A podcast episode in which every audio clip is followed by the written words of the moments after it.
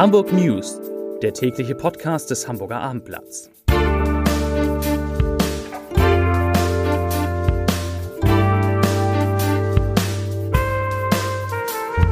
Herzlich willkommen. Mein Name ist Lars Heider und heute geht es um die Auswirkungen, die die 2G-Strategie in Hamburg hat. Weitere Themen.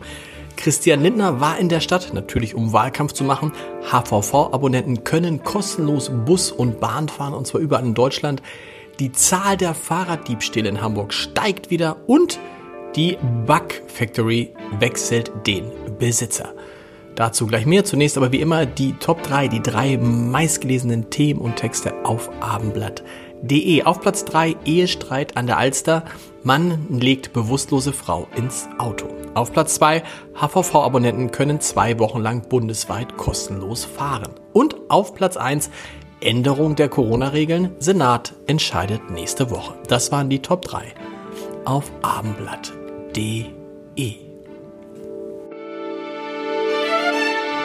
Heute Morgen war er beim Abendblatt zu einem Redaktionsbesuch, dann zu mehreren Terminen in der Hafen City. Christian Lindner macht Wahlkampf in unserer Stadt und dabei sprach er vor allem darüber, wie er einen Linksrutsch in Deutschland verhindern will und dass er sich ein Zusammengehen seiner FDP mit SPD und Grünen eigentlich nicht vorstellen kann. Und ja, er hat auch große Vorbehalte gegenüber Olaf Scholz und das nicht nur, weil hinter dem Saskia Esken, Norbert Walter Borjans und Kevin Kühnert stehen.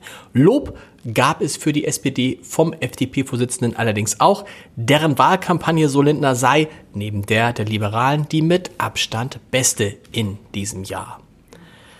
Seit Hamburg 2G eingeführt hat, also die Möglichkeit für Kultureinrichtungen, Restaurants etc. nur geimpfte und Genesene einzulassen, hat sich die Impfquote in der Stadt so verbessert, dass sie jetzt bundesweit im oberen Drittel der Bundesländer zu finden ist. Inzwischen sind mindestens 70 Prozent der Hamburgerinnen und Hamburger wenigstens einmal geimpft. Man kann sich an 51 verschiedenen Stadt Standorten in der Stadt weiter impfen lassen. Und die 7-Tage-Inzidenz, sie sinkt langsam, aber stetig. Heute wurden 190 neue Corona-Infektionen gemeldet. Das sind 45 Fälle mehr als am gestrigen Montag, aber 55 Fälle weniger als am Dienstag vor einer Woche. Und damit sinkt der Inzidenzwert auf nun 79,6 Neuinfektionen je 100.000 Einwohner in den vergangenen sieben Tagen. Und das ist erstaunlich, weil zuletzt hatte der Wert in Hamburg am 24. August unter 80 gelegen. Dass die ungewöhnlichen Impfaktionen in Hamburg funktionieren, das zeigt sich im Moment jeden Tag, zum Beispiel am Montagabend. Denn da wurden von 19 bis 23 Uhr etwa 250 Menschen in der Kiezkneipe wunderbar gegen Corona geimpft.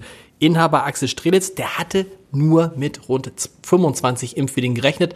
Es kamen zehnmal so viele und wegen des Erfolgs überlegt Strelitz, die Aktion jeden Montag fortzuführen, möchte das aber nun erstmal mit der Gesundheitsbehörde besprechen. Wer ein HVV-Abo hat, und das sind ja nicht wenige, kann in den kommenden zwei, Mo zwei Wochen deutschlandweit mit dem Zug und bestimmten Buslinien im Nahverkehr umsonst reisen. Bis zum 26. September gilt das Abo im gesamten HVV-Gebiet und deutschlandweit bei allen teilnehmenden Partnern. Das teilte der HVV heute mit. Ausgenommen sind Fahrten mit ICE, ECE, IC und EC. Um das Angebot nutzen zu können, muss man sich registrieren. Die dafür nötige Abonummer steht auf der HVV-Card oder dem Profiticket an der unten rot umrandeten Stelle. Die Zahl der Fahrraddiebstähle ist im August in Hamburg sprunghaft gestiegen. Bei der Polizei wurden im vergangenen Monat 1460 Taten angezeigt.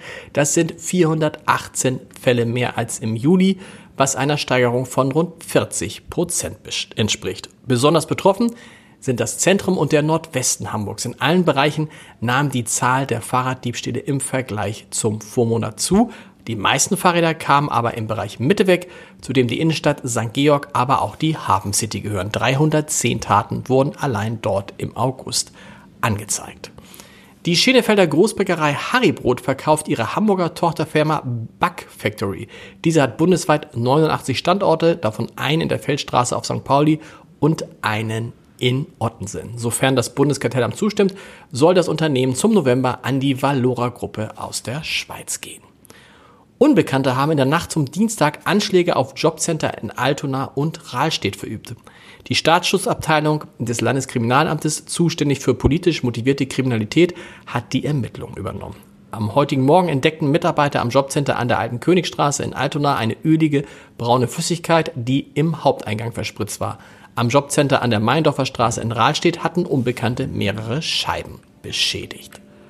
Zum Podcast-Tipp des Tages. Als Lars Broschka im September 2019 den Vorstandsvorsitz von Jung Heinrich übernahm, schaltete er sofort in den Krisenmodus. Dabei ging es dem Hamburger Unternehmen mit seinen 18.000 Mitarbeiterinnen und Mitarbeitern damals bestens. Der neue Chef, der sparte trotzdem, wo er konnte, hielt das Geld zusammen, riskierte einen Absturz des Aktienkurses und steht heute wie ein Hellseher da. Denn Jung Heinrich ist ohne große Blessuren durch die Pandemie gekommen, musste nicht mal staatliche Hilfen beantragen, zumindest nicht im großen Stil. Und in unserer Reihe Entscheider treffen Heider spricht der Chef jetzt über Corona-Prämien, das Ende der Krise und die Frage, wie groß Jung Heinrich aktuell eben 18.000 Mitarbeiter noch werden kann. Das komplette Gespräch hören Sie unter www.abendblatt.de slash Entscheider. Viel Spaß dabei und wir hören uns morgen wieder mit den Hamburg News um 17 Uhr. Bis dahin.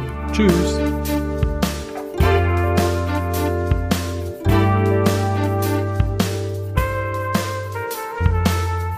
Weitere Podcasts vom Hamburger Abendblatt finden Sie auf abendblatt.de slash podcast.